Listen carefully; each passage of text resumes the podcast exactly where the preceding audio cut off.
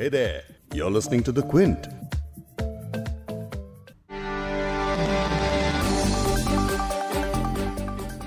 हाथरस मामले पर हर रोज कोई नया एंगल निकाला जा रहा है, जिससे अब ये चर्चा तो लगभग खत्म ही हो चुकी है कि उस 20 साल की लड़की के साथ क्या हैवानियत हुई थी। इस पूरी घटना को अब नया रूप दिया जा रहा है और उसकी आड़ में हर सवाल को छिपाने की कोशिश हो रही है। नया एंगल ये कि हाथरस में पिछले कुछ दिनों से जो कुछ भी हो रहा है उसे दंगे भड़काने की साजिश बताया गया है। साथ ही ये भी कहा गया है कि इसके लिए विदेशी फंडिंग हुई है। खुद राज्य के सीएम योगी आदित्यनाथ ये दावे कर रहे हैं, जिसके बाद से अब मीडिया को भी ये नया मसला मिल चुका है और हर सवाल की जगह अब ये नए एंगल्स चलाए जा रहे हैं। इस केस को लेकर अब विपक्षी नेताओं, मीडिया, सत्ता पक्ष और सोशल मीडिया पर कई पहलुओं पर बहस जारी है। तो आज इस पॉडकास्ट में इस मल्टी लेयर मामले को अलग अलग एंगल से एक्सपर्ट्स की मदद से समझेंगे। क्विंट हिंदी पर आप सुन रहे हैं बिग स्टोरी हिंदी। मैं हूं फबीहा सैयद। पॉडकास्ट में आगे सुनिए दलित विचारक और लेखक चंद्रभान प्रसाद को, जो कह रहे हैं कि जाति व्यवस्था और लोकतंत्र के चल रहे युद्ध में हाथरस की पीड़िता एक शहीद की तरह है। अपर कास्ट का दलितों के ऊपर एक हमला है, ब्रेवरी और क्रिमिनलिटी में अंतर है। साथ ही सुनिए ह्यूमन राइट्स लॉयर और बॉम्बे हाई कोर्ट के एडवोकेट आभा सिंह को, जो बता रही हैं कि पीड़िता के परिवार के लिए आगे क्या रास्ता हो सकता है। लेकिन चूंकि विक्टिम की डेथ हो चुकी है तो 22 तारीख का उसका जो स्टेटमेंट था वो हम उसको डाइंग डिक्लेरेशन करके ले सकते हैं और उसकी डाइंग डिक्लेरेशन की कोर्ट में बहुत वैलिडिटी होती है। और साथ ही एक ऐसे केस में जहां सरकार की पहले ही से फजीहत हो चुकी है, उसमें नेताओं के अलावा मीडिया पर भी पाबंदी लगा देना कितना जायज था, इस पर सुनिए समाजवादी पार्टी के राष्ट्रीय प्रवक्ता घनश्याम तिवारी को। तो ये पूरा जो झूठ का तंत्र रचा गया, ये एक कांस्टेबल की हिम्मत नहीं है ये निर्णय लेने का, जब सबको इसे ट्रैक कर रहा है, मुख्यमंत्री कार्यालय ट्रैक कर रहा है। ये निर्णय स्वयं मुख्यमंत्री के स्तर पर लिया गया कि परिवार के साथ अन्याय करके, झूठ बोल करके, फेक वीडियो लगा करके, पेट्रोल डाल करके जल्दी से शव को रात के अंधेरे में जला दिया जाए ताकि सरकार अपना चेहरा बचा सके। लेकिन पहले जो डेवलपमेंट्स हुए हैं उन पर एक नजर। उत्तर प्रदेश के हाथरस में 20 साल की एक दलित लड़की के साथ कथित गैंगरेप के मामले को लेकर यूपी सरकार और पुलिस सवालों के घेरे में तो है, लेकिन प्रशासन से जो जवाब मिल रहे हैं उनसे और सवाल उठ रहे हैं। मिसाल के तौर पर उत्तर प्रदेश पुलिस के वरिष्ठ अधिकारी प्रशांत कुमार ने 1 अक्टूबर को दावा किया कि 19 साल की दलित लड़की के साथ रेप नहीं हुआ था, क्योंकि फॉरेंसिक रिपोर्ट ने लड़की के सैंपल में स्पर्म नहीं पाया है। लेकिन पुलिस का ये दावा लड़की के मरने से पहले दिए गए बयान के खिलाफ है, जिसमें उसने रेप का दावा करते हुए खुद 4 आरोपियों का नाम भी लिया था। घटना के विरोध में पिछले कुछ दिनों में कई जगहों पर प्रदर्शन भी किए गए। विपक्षी पार्टियां भी लगातार सरकार के जांच के तरीकों को लेकर सवाल उठा रही हैं। विपक्ष पर पुलिस का जोर आजमाने को लेकर भी योगी सरकार अब विपक्ष के निशाने पर है। 1 अक्टूबर को कांग्रेस नेता राहुल गांधी और प्रियंका गांधी कांग्रेस के कुछ कार्यकर्ताओं के साथ जब हाथरस के लिए रवाना हुए तो बॉर्डर पर पुलिस तैनात कर दी गई। उस दिन राहुल गांधी के साथ पुलिस की झड़प हुई और राहुल गांधी धक्का मुक्की में गिर गए और दोनों ही को पुलिस ने यमुना एक्सप्रेसवे पर गिरफ्तार भी कर लिया था। राहुल प्रियंका गांधी 3 अक्टूबर को फिर से हाथरस केस में पीड़ित परिवार से मिलने के लिए निकले, तब भी पुलिस के साथ धक्का मुक्की के बाद आखिरकार दोनों नेता पीड़िता के परिवार से मिलने में सफल रहे। लेकिन उस दिन झड़प में उत्तर प्रदेश का एक पुलिसकर्मी प्रियंका गांधी का कुर्ता कॉलर के पास से बदसलूकी से इस तरह से पकड़ लेता है कि ये लम्हा कैमरे में कैद हो जाता है और ये पिक्चर अब सोशल मीडिया पर वायरल हो रही है। इस फोटो को लेकर पुलिस के कंडक्ट पर सवाल उठ रहे हैं। कांग्रेस के अलावा भीम आर्मी के नेता को भी पुलिस का ये सुलूक झेलना पड़ा। भीम आर्मी के चीफ चंद्रशेखर आजाद भी पीड़ित परिवार से मिलने हाथरस के लिए निकले तो उन्हें रास्ते ही में रोक लिया गया। उनके समेत उनके साथ जो 400 लोग थे उनके खिलाफ सेक्शन 144 का उल्लंघन करने के लिए पुलिस ने एफआईआर भी दर्ज कर ली। इसके बारे में चंद्रशेखर आजाद ने एनडीटीवी को बताया कि छिपाने का प्रयास तो किया ही जा रहा है, अगर छिपाने का प्रयास नहीं किया तो चोरों की तरह बेटी के शव को, जिसको लेकर देश में आक्रोश था, ऐसे जलाया नहीं जाता। उत्तर प्रदेश सरकार किसी भी तरह से अपराधी को बचाने में लगी है। कुछ अधिकारी कर्मचारी सस्पेंड किए गए हैं, उनसे कुछ नहीं होने वाला क्योंकि वो वही कर रहे थे जो सीएम उनको कह रहे थे। अब सुनिए समाजवादी पार्टी के national spokesperson Ghanshyam Tiwari ji को, जो इस पूरे मामले में पुलिस की और प्रशासन की बदसलूकी पर सवाल उठा रहे हैं। आपसे जब पिछली बार बात हुई थी तो हमने चर्चा की थी कि किस तरीके से उत्तर प्रदेश में एक नया कानून बनाया जा रहा है जो एक पुलिस बल को असीम ताकत देगा कि बिना किसी वारंट के, बिना किसी नियम के किसी को भी गिरफ्तार कर सके। अगर हम उस पृष्ठभूमि में जो हाथरस में हो रहा है वो देखें तो ये डरावना है। हाथरस में सिलसिलेवार ढंग से पहले जो पीड़ित बेटी है उसे सरकार ने कोई मदद नहीं की। जो न्यूज लॉन्ड्री ने पब्लिश किया है फर्स्ट हैंड अकाउंट उसकी मदर का शुरुआती, और जो भास्कर अखबार ने कवर किया है शुरुआती उसके पिता का फर्स्ट हैंड अकाउंट, उससे साबित होता है। न्यूज लॉन्ड्री का रिपोर्ट, डिटेल रिपोर्ट ने बताया कि किस तरीके से पीड़िता की मां ने सबसे पहले पीड़िता को वस्त्रहीन देखा, जहां पर शरीर के अनेक भागों से ब्लड निकल रहा था, प्राइवेट पार्ट से भी ब्लड निकल रहा था। और जब वो लोग उसे पुलिस के पास लेकर के जाते हैं ऑटो में या बाइक पर, कैसे लेकर किसी भी तरीके से उस दर्द के समय में भी लेकर के जाते हैं, तो पुलिस वाले कहते हैं कि ये शायद ढोंग कर रही है, नाटक कर रही है। ये पुलिस का पहला रवैया है। और उसके बाद जो पुलिस ने बयान रिकॉर्ड किया उसको प्रशासन अपना सच मान लेता है। उसके बाद वो बेटी लगभग 2 हफ्ते तक जिंदगी और मौत की लड़ाई लड़ती है, उसका परिवार लड़ता है, वो लोग अकेले लड़ते हैं, पूरे प्रशासन में कोई मदद नहीं करता। जब उसकी मृत्यु हो जाती है, इंडियन एक्सप्रेस ने पब्लिश किया कि सुबह 6:55 AM पे मृत्यु होती है, उस समय से लेकर के नेशनल मीडिया इसको मिनट बाय मिनट कवर करता है, आप लोग कवर करते हैं, और chief minister's office minute by minute track करता है। वहां से लेकर के रात को 3 बजे जब उसका शव जलाया जाता है तो ऐसा सरकार ऐसे बता रही है जैसे कि किसी कांस्टेबल ने वहां पे निर्णय ले लिया कि शव को पेट्रोल डाल के जला दिया जाए और ये झूठ कह दिया जाए कि परिवार की सहमति से और परिवार की मौजूदगी में शव को जलाया गया। तो ये पूरा जो झूठ का तंत्र रचा गया, ये एक कांस्टेबल की हिम्मत नहीं है ये निर्णय लेने का, जब सबको इसे ट्रैक कर रहा है, मुख्यमंत्री कार्यालय ट्रैक कर रहा है। ये निर्णय स्वयं मुख्यमंत्री के स्तर पर लिया गया कि परिवार के साथ अन्याय करके, झूठ बोल करके, फेक वीडियो लगा करके, पेट्रोल डाल करके जल्दी से शव को रात के अंधेरे में जला दिया जाए ताकि सरकार अपना चेहरा बचा सके, सरकार के प्रति कोई नेगेटिव रिपोर्टिंग ना हो। लेकिन ये वहां पे स्वतंत्र मीडिया था जिसने सरकार की असलियत दिखाई। परिवार मजबूती से अपने सच पर अड़ा रहा, और मुझे लगता है कि इस पूरे घटनाक्रम में सबसे तगड़ी अगर लड़ाई किसी ने लड़ी है तो पहले उस बेटी ने लड़ी है कि जो 2 हफ्ते तक जिंदगी और मौत की लड़ाई लड़ती रही। उसके परिवार ने लड़ी कि एक कमजोर वर्ग होने के बावजूद भी वो अपने सच पर अड़ा रहा। स्वतंत्र मीडिया ने लड़ी, उसके बाद देश की सिविल संस्थाओं ने लड़ी, उसके बाद देश की राजनीतिक पार्टियां आती हैं। देश की राजनीतिक पार्टियां तब आती हैं जब ये कहानी हर घर की कहानी जैसे लगती है कि हर बेटी के साथ ऐसा हो सकता है, और हर बेटी के साथ सरकार इतना बड़ा झूठ, फरेब, अन्याय कर सकती है जीने के समय और मौत के बाद भी। और उसके बाद जब पॉलिटिकल पार्टीज ये बात उठाती हैं तो हर पार्टी जो भी जाता है वहां पे उसके ऊपर लाठीचार्ज होता है। मीडिया का एक तबका जो हमेशा सरकार के साथ खड़ा रहता है वो कहता है कि ये तो पॉलिटिकल ऑपर्चुनिज्म है। स्मृति ईरानी जो कि एक महिला सांसद है, कई बार सांसद रह चुकी हैं, मंत्री हैं महिला मामलों की, वो 2 हफ्ते तक एक शब्द नहीं बोलती।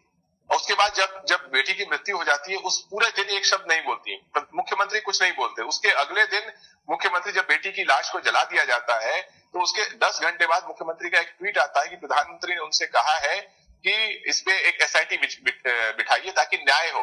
जिस मुख्यमंत्री की सरकार ने निर्णय लिया कि बेटी की कोई मदद नहीं करनी है, उसके परिवार को डराया, धमकाया, प्रताड़ित किया, वो मुख्यमंत्री कह रहे कि अब वो उन्हीं अधिकारियों की मदद से SIT बनाएगा। इससे बड़ा अन्याय तो कुछ हो नहीं सकता। क्यों कह रहे हैं? क्योंकि प्रधानमंत्री ने कहा है। और स्मृति ईरानी की क्या भूमिका है? स्मृति ईरानी महज मुख्यमंत्री के बयान को रीट्वीट करती है। और जो महिला नेत्री है जिसको देश ने इतना बड़ा सम्मान दिया है, आप मंत्री है महिला मामलों की, आप अपने आप को इतना छोटा कर लेती हैं कि आप सिर्फ मुख्यमंत्री जो अन्याय कर रहा है उसको रिट्वीट करने में जुटी हुई हैं, कोई सवाल नहीं करती, आपकी आवाज ही नहीं करती। तो ये सरासर ये चिलिंग है, डरावना है कि एक तरफ इस तरह की सरकार जिसमें तमाम अपराधी बैठे हुए हैं वो चाहती है कि पुलिस के पास असीम पावर हो, ऐसे नियम आ जाए पुलिस बिना किसी सवाल के किसी को भी गिरफ्तार कर सके, किसी को भी जेल में डाल सके। तो ये बहुत ही दुखद है और डरावना है। यूपी पुलिस का निष्कर्ष जिस फाइनल टेस्ट पर आधारित है वो 25 सितंबर को हुआ था, मतलब कि पीड़िता के सबसे पहले रेप का दावा करने के 3 दिन बाद अलीगढ़ के अस्पताल में 22 सितंबर को उसका बयान दर्ज हुआ था, और ये अलीगढ़ वाला बयान असल घटना के 11 दिन बाद लिया गया था। रेजिडेंट डॉक्टर्स एसोसिएशन का कहना है कि सैंपल अपराध के 72 से 90 घंटों के अंदर ले लेना चाहिए, लेकिन सैंपल तो तब लिया जाएगा ना जब पुलिस रेप का केस दर्ज करेगी। यूपी एडीजीपी प्रशांत कुमार ने एनडीटीवी को बताया कि लड़की ने रेप की बात हफ्ते भर बाद कही, जिसके बाद रेप की धारा एफआईआर में जोड़ी गई। उन्होंने ये भी बताया कि क्योंकि लड़की बार बार बेहोश हो रही थी और मां पक्के तौर पर नहीं कह सकती थी कि उसका रेप हुआ है, इसीलिए अपराध के दिन पुलिस से ये नहीं कहा गया था। पर सवाल ये है कि क्या पुलिस को लड़की की हालत समझकर और देखकर सर्कमस्टेंशियल एविडेंस की बेसिस पर रेप की एफआईआर नहीं दर्ज करनी चाहिए थी? बॉम्बे हाई कोर्ट की वकील आभा सिंह का कहना है कि ये केस साफ साफ रेप का केस है, मर्डर का केस है। इसमें जो अभियुक्त हैं उन्हें फांसी की सजा जरूर दी जाए। क्विंट से खास बातचीत में उन्होंने और क्या कहा, सुनिए। हाथरस रेप केस ने पूरे देश को झकझोर दिया है और जिस तरह से उस पीड़िता को बर्बरता से 14 तारीख को उसका रेप किया गया और उसके ऊपर जो अटैक किया गया कि वो अपाहिज हो गई और उसकी वजह से, और यही नहीं, उसकी मृत्यु के बाद उसकी लाश भी उसके परिवार को नहीं दी गई, उसकी जो बॉडी थी उसको पुलिस ने खुद अंतिम संस्कार किया। तो ये तो उनके परिवार के हिंदू रीति रिवाज के भी खिलाफ है। सूर्यास्त के बाद कभी भी अंतिम संस्कार नहीं किया जा सकता और इसीलिए सवाल उठे हैं कि ऐसा क्या था जो पुलिस डर रही थी और क्यों नहीं परिवार को पीड़िता की बॉडी दी गई। तो ये एक सवाल हो जाता है।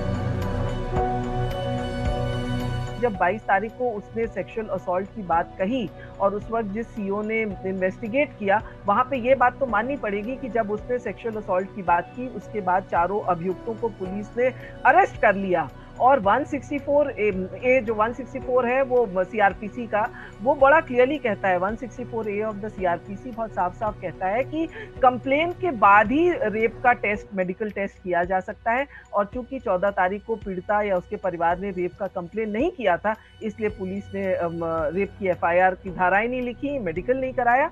लेकिन 22 तारीख के बाद जब 25 को ये रेप की मेडिकल कराया गया तो उसको अब कनेक्ट करना पुलिस के लिए बहुत जवाबदार हो जाता है कि इसको प्रूव करें, क्योंकि विक्टिम की अब डेथ हो चुकी है।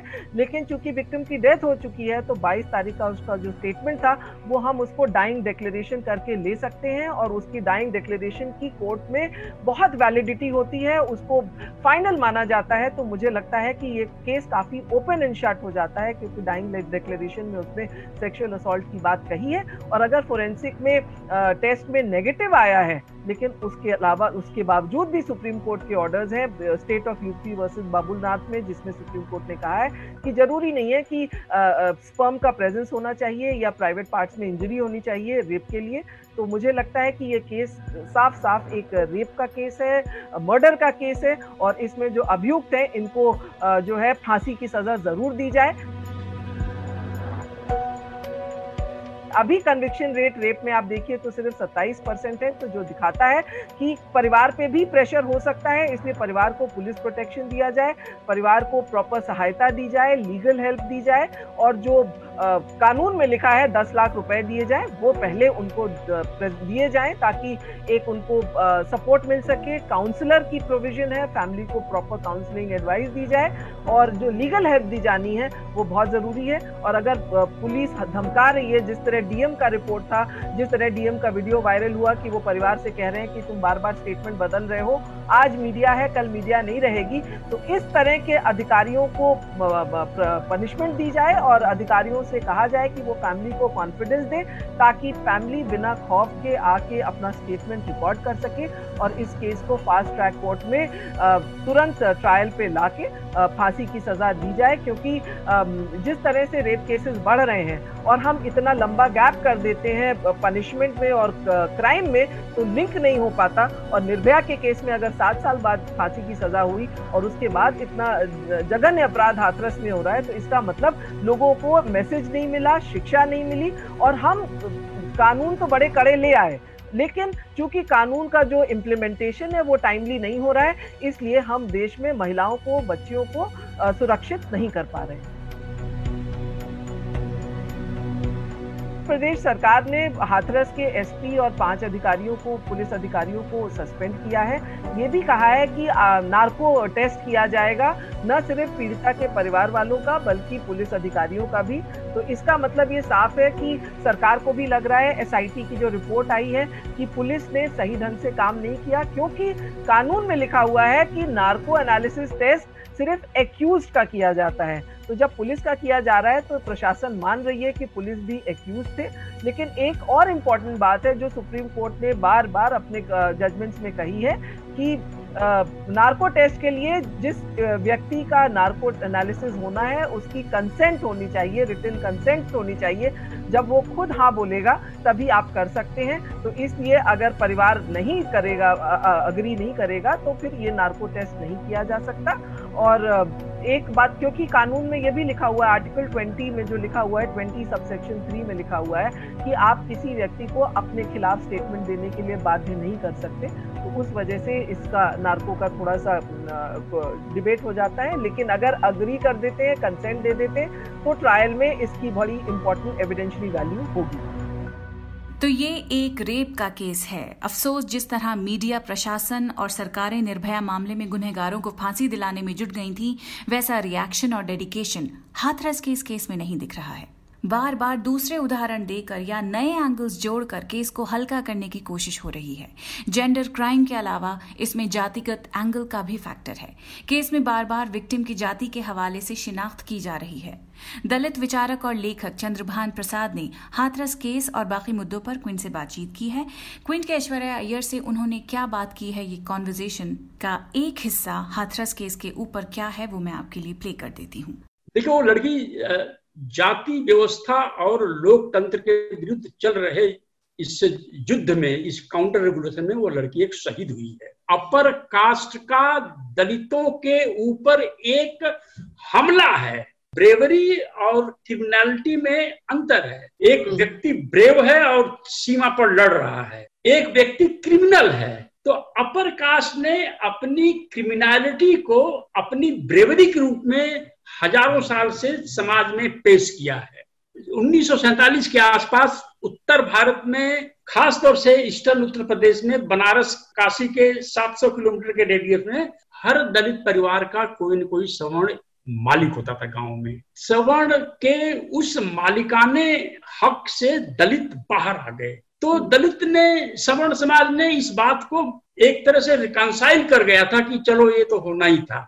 लेकिन अन्ना हजारे के आंदोलन से शुरुआत होती है और 2014 में बीजेपी के विक्ट्री को अपर कास्ट ने अपर कास्ट के शासन का मैंडेट मान लिया। उसे दलित फिर वापस चाहिए अपनी एक प्रॉपर्टी के लिए। जो टूट गया सिस्टम, उस टूट गए सिस्टम को फिर से वापस लाना संभव नहीं है। इसीलिए जो सवर्ण समाज है, ये सब लोग सोच रहे हैं कि हमारा राज्य आ गया तो हमारी व्यवस्था क्यों नहीं वापस आ रही है। इसके वजह से upper caste have lost their mental balance. Bharat की higher judiciary is an upper caste republic. पहले मीडिया न्यूट्रल होने का कम से कम नाटक करती थी, पहले जजेस न्यूट्रल होने का कम से कम प्रिटेंशन था उनके पास। अब उनको न्यूट्रल होने का प्रिटेंशन नहीं, बल्कि विक्टिम के खिलाफ हैं, हम अपराधी के साथ हैं, इसको सिद्ध करने की होड़ लगी हुई है कि हम वाइस चांसलर हैं, बाद में हम अपर कास्ट पहले हैं, हम जज हैं, बाद में अपर कास्ट पहले हैं, हम दरोगा हैं, बाद में अपर कास्ट पहले हैं, और यह दलित लोग हमारे शत्रु हैं, यह पैंट, शर्ट, शूट, बूट पहनकर चल रहे हैं।